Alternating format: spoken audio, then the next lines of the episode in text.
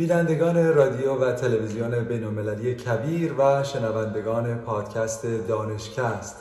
به این برنامه هفتگی آخرین ها درباره کرونا خوش آمدید. امروز شنبه 19 مارچ 2022 برابر با 28 اسفند 1400 هست. نظام الدین میساقی هستم و سرفرازم که مثل هر هفته با من همدل و همزبان همراه هستید و آخرین ها رو با هم مرور می‌کنیم. این آخرین برنامه سال 1400 هست و در شرف نوروز هستیم و آغاز سالی نو. از خیام بشنوید که میفرماید بر چهره گل نسیم نوروز خوش است. در صحن چمن روی دلفروز خوش است. از دی که گذشت هرچه گویی خوش نیست. خوش باش و دی مگو که امروز خوش است.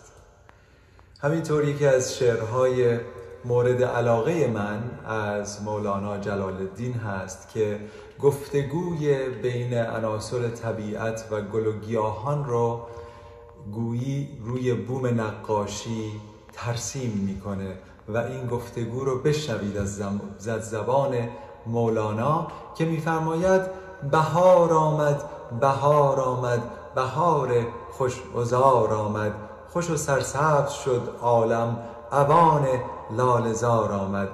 ز سوسن بشنو ای ریحان که سوسن صد زبان دارد به دشت آب و گل بنگر که پر نقش و نگار آمد. گل از نسرین همی پرسد که چون بودی در این قربت همی گوید خوشم زیرا خوشی ها زان دیار آمد. سمن با سرو می‌گوید که مستانه همی رقصی به گوشش سرو می‌گوید که یار بردبار آمد. بنفشه پیش نیلوفر در آمد که مبارک باد که زردی رفت و خشکی رفت و عمر پایدار آمد. همی زد چشمک نرگس به سوی گل که خندانی. بدو گفتا که خندانم که یارن در کنار آمد. همینطور که طبیعت خود رو نو به نو می‌کنه و عمر و جان جدیدی در خود میدمه ما از طبیعت یاد می‌گیریم و کهنه ها رو به دور میاندازیم و تازه ها رو به جان می‌خریم همیشه نوروز بیش از تنها بیدار شدن طبیعت بوده. ما از نماد بهار الهام می‌گیریم و خودمون رو نو می‌کنیم و قدیم ها و کینه ها رو از خود به دور می‌کنیم. نوروز این خار چشم مرگ باوران بر همه ایرانیان و فارسی زبانان خجسته باد. با آرزوی آیندهی آزاد برای میهنمان و هم میهنان مهربانمان. اجازه بدید که بپردازم به آخرین اخبار درباره این همهگیری کووید 19 با افزایش تعداد تشخیص های سرطان در زمان پاندمی متوجه شدیم که بسیاری از تشخیص ها به تعویق افتاده و افزایش بروز و شیوع بیماری های قلبی هم ثبت شده. بعد از کووید 19 حتی وقتی که ویروس از بین ما میره گذر از این بیماری همگیر برای ما برای سیستم مراقبت های بهداشتی و برای بیماران سخت خواهد بود. وقتی که پاندمی تمام میشه پیامدهای اون هنوز با ما خواهد بود و ممکن هست که اثرات حتی نسلی داشته باشه. در آخر هفته که گذشت یادآوری هشدار کننده ای دریافت کردیم که پاندمی هنوز تموم نشده. حتی رئیس جمهور محبوب سابق آمریکا باراک اوباما هم از عفونت در امان نبود. فراموش کردن بدون آمادگی و یا سرمایه گذاری در آینده یک اشتباه فاحش خواهد بود. وقتی که پاندمی به اتمام می‌رسه اگر فکر کنیم که در آینده پاندمی های دیگری نخواهد بود دوباره بدون اینکه آماده باشیم برای مقابله با اون متاسفانه ممکنه که باهاش دست و پنجه نرم بکنیم. نه تنها برای موج بعدی همین پاندمی و همین ویروس بلکه برای ویروس های آینده و شرایط اضطراری بهداشت عمومی هم مشکلاتی خواهیم داشت. اگر درس نگیریم از این پاندمی که الان رو به اتمام هست. ما با تأمین مالی مناسب برای سلامت عمومی کوتاه مدت و بلند مدت تغییر زیرساخت ها و بهبود ارتباطات و تقویت هماهنگی بین نهادها و سازمانها و توسعه سیستم های نظارتی بهتر باید خودمون رو آماده بکنیم. جان صدها هزار نفر رو می‌توان نجات داد با این آمادگی. ما فقط باید از اشتباهات خودمون درس بگیریم مانند سایر کشورها در گذشته. مثلا کره جنوبی رو در نظر بگیرید ویتنام رو در نظر بگیرید که چگونه پایین ترین آمار مرگ و میر نسبی کووید 19 رو داشتن. اونها از سارز و از مرز یعنی Severe Acute Respiratory Syndrome و مرز که Middle East Respiratory Syndrome بود درس گرفتن. اینها هنوز و هر دو از خانواده های ویروس های کرونایی بودن. و اونها درس گرفتن و نظام بهداشتی و سیاسیشون رو قوی کردن و آماده تر بودن برای مقابله با کووید 19 آمریکا می‌تونه درس خوبی از این کشورها بگیره. پیشگیری هدفمند به مراتب بهتر از واکنش ناهنجار و دیرهنگام است. خب دوستان عزیز با اینکه عدد و رقم ها رو به روند کاهشی گذاشته این رو باید یادآور بشیم که پاندمی هنوز تمام تمام هم که نشده. و اتفاقا همونطور که یادتون باشه در دو برنامه پیش در مورد تجزیه و تحلیل فاضلاب صحبت کردیم که اون می‌تونه یک پیشاگهی باشه برای اینکه موج بعدی کی خواهد آمد. داده های فاضلاب الان داره نشون میده که موارد کووید 19 بار دیگه در بسیاری از نقاط ایالات متحده افزایش پیدا کرده. شبکه فاضلاب روند کووید 19 رو می‌تونه رصد بکنه و هشدار بده که بار دیگه در بسیاری از مناطق ایالات متحده فعالیت ویروس در حال افزایش است. تجزیه و تحلیل داده های مرکز کنترل و پیشگیری از بیماری یا CDC نشون میده که بیش از یک سوم از سایت های نمونه فاضلاب در سراسر ایالات متحده روند افزایشی کووید 19 رو داشتن از در فاصله بین اول تا دهم مارچ. همینطور اگرچه موارد گزارش شده هنوز پایین هست می‌تونیم این آغاز روند افزایشی رو ببینیم. حالا اگر بیشتر بخوایم ببینیم الان بسیاری از دانشمندان دارن پیش بینی می‌کنن که دلیل این افزایش در واقع اون واریانت BA2 هست. یعنی اینکه اومیکرون رو در نظر بگیرید. اومیکرون یک همخانواده خودش به نام BA2 رو داشت که اون خیلی فعالیتش رو کمی دیرتر شروع کرد و الان به نظر می‌رسه که او برای خودش داره فعالیت جدیدتری ایجاد می‌کنه. به هر حال الان این نگرانی هست که عدد و رقم ها ممکن رو به افزایش باشه. برای همین مقداری باید مواظب باشیم در جمع های خیلی بزرگ شرکت نکنیم. فضاهای درون هم اگر هستیم اگر می‌خوایم برای احتیاط ماسک بزنیم حتما می‌تونه بهتر باشه تا ببینیم این اومیکرون BA2 به کجا خواهد رسید. ما در مورد کووید طولانی صحبت کردیم. روش های مختلف و علائم مختلف می‌تونه داشته باشه می‌تونه زود هنگام و دیر هنگام باشه. یکی از مسائلی که در موردش بیشتر باید صحبت بکنیم در واقع خطر ابتلا به اختلالات روانی هست که در بهبود یافتگان کووید بیشتر دیده میشه. یک سری اختلالات روانی به خاطر خود پاندمی هست مثل انزوای اجتماعی این همه فاصله گذاری ها استرس اقتصادی از دست دادن عزیزان و سایر مبارزات در طول همهگیری که به افزایش مشکلات سلامت روان و اعصاب مثل افسردگی و استراب خب کمک کرده. اما یک مطالعه نشون میده که به نظر می‌رسه کووید به خودی خود خطر ابتلا به مشکلات سلامت روان رو افزایش میده. این مطالعه سوابق نزدیک به 154 هزار بیماران کوویدی رو. در سیستم مدیریت بهداشت جانبازان یا VA در آمریکا بهش میگن مورد تجزیه و تحلیل قرار داد و تجربه اونها رو در سال بعد از بهبودی از عفونت کووید 19 با یک گروه مشابه از افرادی که همسن بودن و مشکلات پزشکی شبیه اونا داشتن اما در همون بازه زمانی کووید نگرفته بودن مقایسه کرد. این مطالعه فقط بیمارانی رو شامل میشه که حداقل دو سال قبل از ابتلا به ویروس کرونا هیچ تشخیص یا درمانی برای سلامت روان نداشتن. و به محققان این امکان رو میده تا روی تشخیصات روان پزشکی و درمانهایی که بعد از ابتلا به ویروس کرونا رخ داده تمرکز بکنن.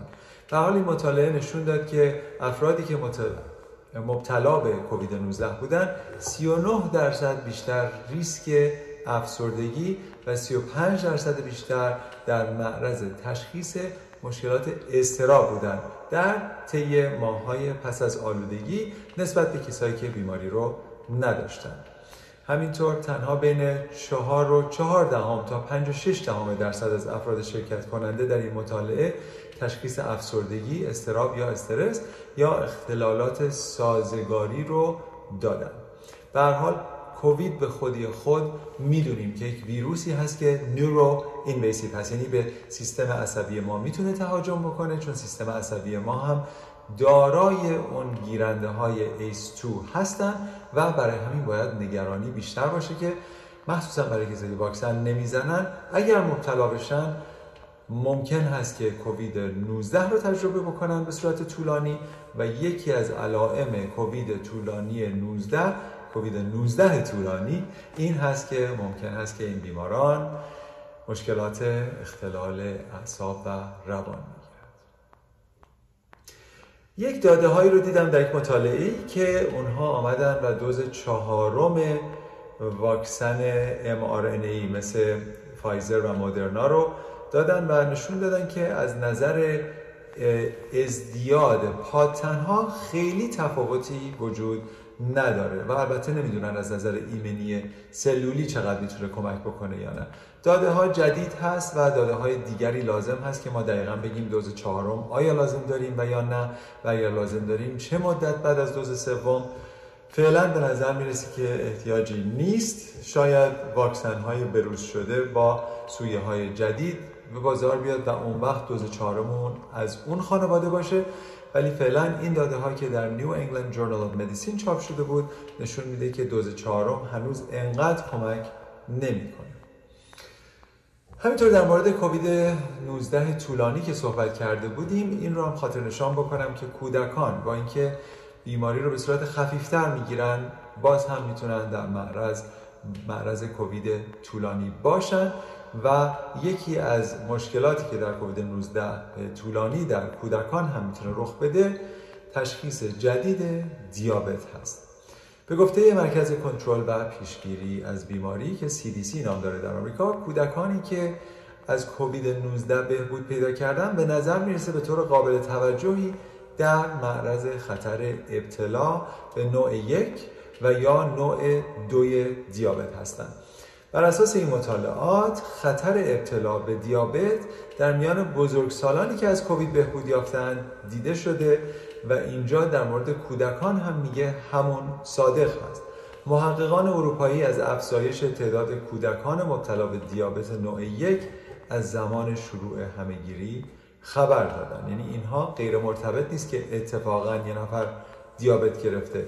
ممکن است که اون ویروس باعث شده که اونها به طور نابهنگام دیابت بگیرن.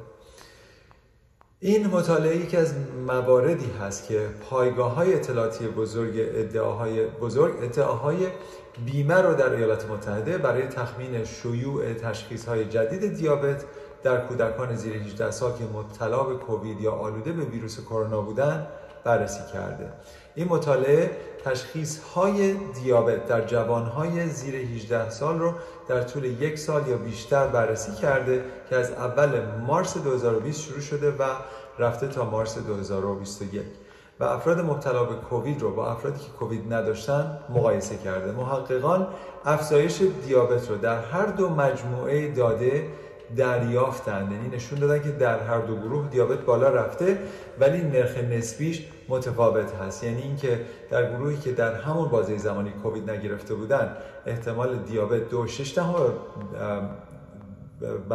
درصد رفته بود بالا. اما در مورد کودکانی که کووید 19 رو داشتن در اون گروه سی درصد ریسک دیابتشون بالاتر رفته بود. خبر دیگر که به این پاندمی ربط نداره اما به پاندمی سالیانه ربط داره به نام آنفلوانزای فصلی. این هست که واکسن های آنفلوانزا امسال به نظر می‌رسه که خیلی خوب پیش بینی نکردن که کدوم سویه قراره که از همه بیشتر و بزرگتر بشه و به همین دلیل خیلی اثر بخشی نداشتن واکسن ها هنوز زدن واکسن از نزدنش بهتر هست. و حدودا 16 درصد بیشتر اثر بخشی نداشته. متاسفانه این واکسن ها اما در کسانی که سنشون بالاتر هست این می‌تونه یک کمک کوچکی باشه.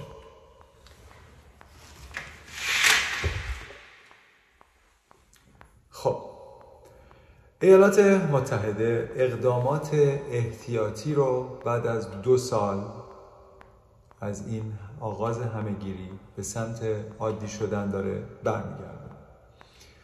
دو سال پیش بود که سازمان بهداشت جهانی کووید 19 رو یک بیماری همهگیر اعلام کرد.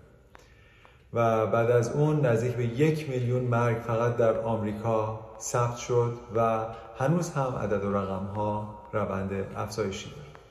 با این حال بعد از نشانه هایی از پیشرفت و خستگی حتی شهرها و ایالتهایی که سختترین اقدامات احتیاطی کرونا رو داشتن اونها رو به عقب برگردوندن.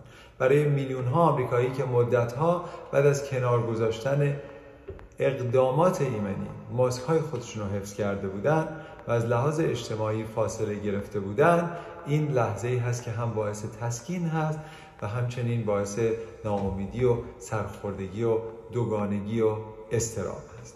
در حال گذر از این پاندمی خودش یک فرایندی هست که ما در آغاز اون قرار داریم مثل اکثر پاندمی ها که یک عمر حدودا دو ساله دارن.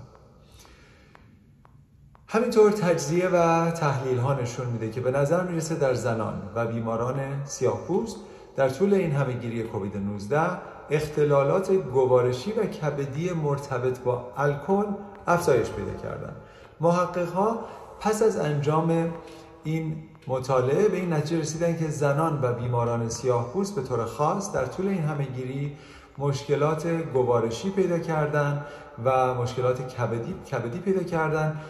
می‌دونیم که همه درصد مصرف الکلشون بالا رفته ولی به نظر می‌رسه در این گروه های خاص تأثیر سوء روی کبد بیشتر بود. این تجزیه و تحلیل گذشته نگر هست یعنی رتروسپکتیو هست. که شامل مجموعی از داده های پرونده های الکترونیک سلامت بیش از چهل سیستم مراقبت بهداشتی در آمریکا هست بین سالهای 1999 تا سال 2021 و این یافته ها در واقع بیش از 9 میلیون نفر رو مطالعه کردن به صورت آنلاین و در مجله Clinical Gastroenterology چاپ کردن. به طور خاص ازدیاد استفاده از الکل همیشه مضر هست ولی برای گروه های مثل زنان همیشه بدتر هست سیاه‌پوستان هم. متاسفانه به صورت نامتناسبی ریسک بالاتری مخصوصا از نظر نارسایی کبدی ممکنه که تجربه بکنه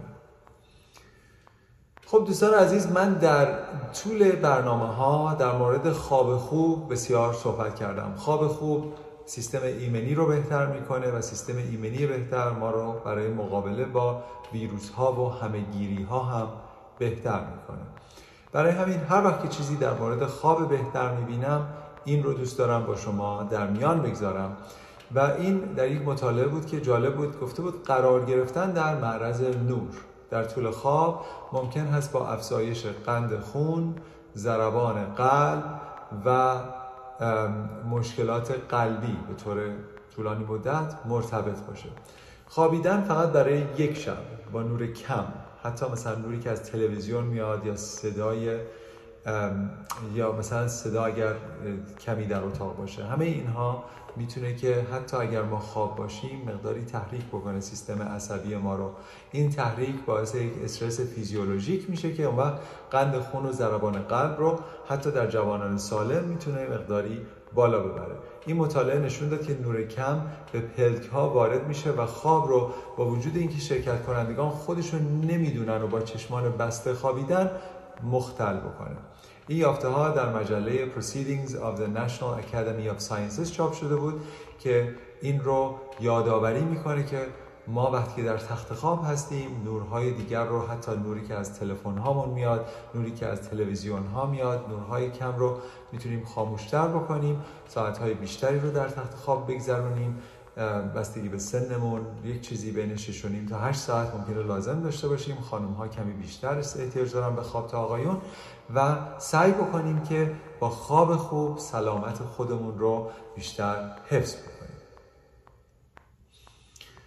یکی دیگه از مشکلاتی که در زمان پاندمی در موردش صحبت کرده بودیم زوال عقل و یا آلزایمر بوده و الان تخمین زده میشه که حدود 6.5 میلیون آمریکایی به بیماری آلزایمر مبتلا هستند و بیش از 10 درصد از افراد مسن دارای مشکلات حافظه هستند یعنی هنوز ممکنه به زوال عقل نرسیدن اما یک اختلالاتی در حافظه اونها ایجاد شده که ممکنه در مراحل اولیه این مشکل آلزایمر باشن.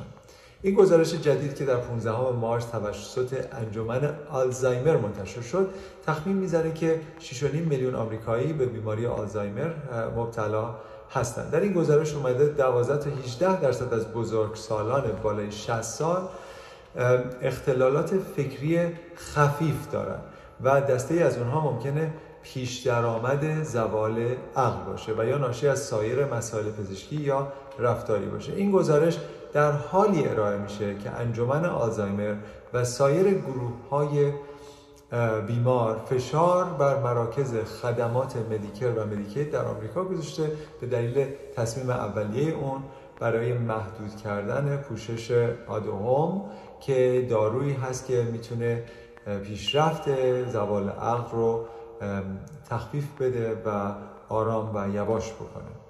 به هر حال با دانش اینکه کووید 19 طولانی خودش می‌تونه ایجاد اختلال در تفکر بکنه انتظار میره که این آمار برای زوال عقل روند افزایشی هم پیدا بکنه.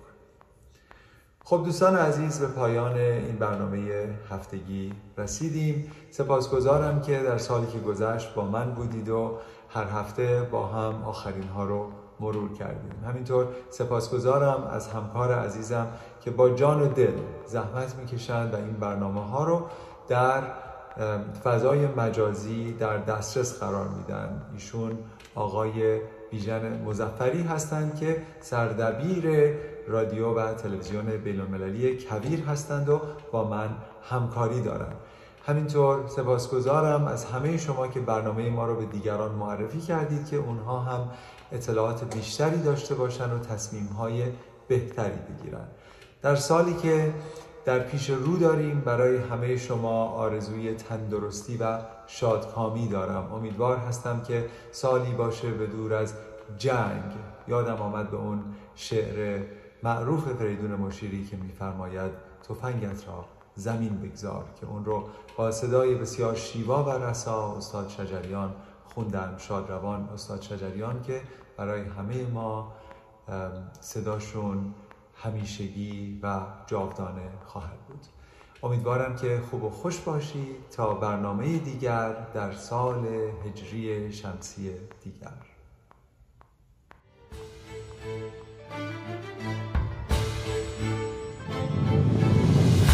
تفنگت را زمین بگذار. تفنگت را زمین بگذار.